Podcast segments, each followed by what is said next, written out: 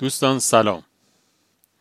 یه علا کلنگ یه اهرمیه که وسطش یه تکیهگاهی داره. دو سر اون اهرم هم دو تا صندلیه که دو تا بچه توش نشستن. تقریبا با وزنای مساوی. دو طرف این اهرم با کوچکترین اشاره بالا میره یا پایین میاد. حالا فرض کنید یه پدری میاد و دو طرف این تکیهگاه رو می‌گیره و شروع می‌کنه به متعادل کردن دو طرف اهرم. اگه توان خوبی داشته باشه قشنگ می‌تونه به اندازه کافی دو طرف اهرم رو بالا پایین بکنه. حتی می‌تونه اون رو تو وضعیت تعادل نگه داره. این صحنه رو توی زمین بازی بچه ها توی پارک خیلی دیدیم. مرد یه مدتی بود که اذیت بود. یه جوری بین دو تا حال دائما در رفت آمد بود. حال افسردگی و حال شیدایی. وقتی حال افسردگی بهش دست می‌داد حتی نمی‌تونست یه تصمیم کوچیک برای زندگیش بگیره. حتی نمی‌تونست تصمیم بگیره که الان بره هموم یا نره. و وقتی که حال شیدایی بهش دست می‌داد احساسش این بود که به هر کاری که اراده کنه می‌تونه انجامش بده.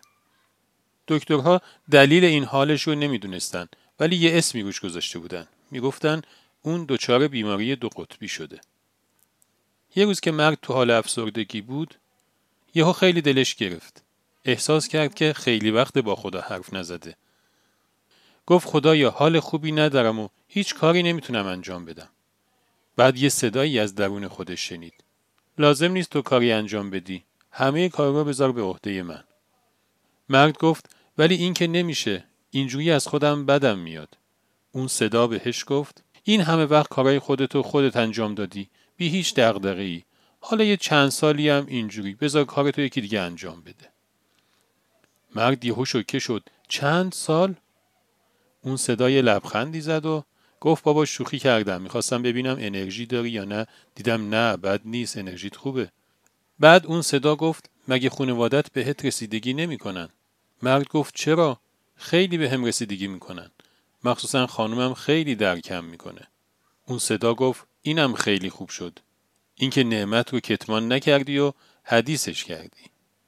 مرد این صدا رو که درون خودش شنید احساس کرد که موجی از گرما و انرژی تو رگهاش جریان پیدا کرد. بعد اون صدا بهش گفت حالا این حرفا رو ولش کن پاشو یه چایی دم کن با هم بخوریم. مرد انگار اصلا یادش رفته بود تو چه حالی بود پا شد و یه چایی دم کرد. خانومش هم این صحنه رو که دید خیلی تعجب کرد. ولی صداشو در نیاورد و گفت قربونت حالا که سرپایی میشه یکم میوه بیاری با هم بخوریم مردم که انگار همه چی رو فراموش کرده بود گفت باشه چشم. رفت و یه مقدار میوه آورد. داستان که به اینجا رسید اون صدای مهربون کم کم رفت و یه گوشه‌ای پنهان شد. حالا این بنده خدا شدت و حدت دوتا وضعیتش یه جوری بود که از نگاه پزشکی بهش بیمار گفته میشه. ولی واقعیتش اینه که خیلی از آدمها بین این دو وضعیت افسردگی و شیدایی حالا با شدت و درجه کمتر در حرکتن یا به تعبیری حالی به حالی میشن. یه روزایی حالشون خوشه یه روزایی حالشون ناخوشه. ولی خب این وضعیت اینقدر عمومیت داره که کسی بهش بیماری نمیگه و میگن این وضعیت طبیعیه.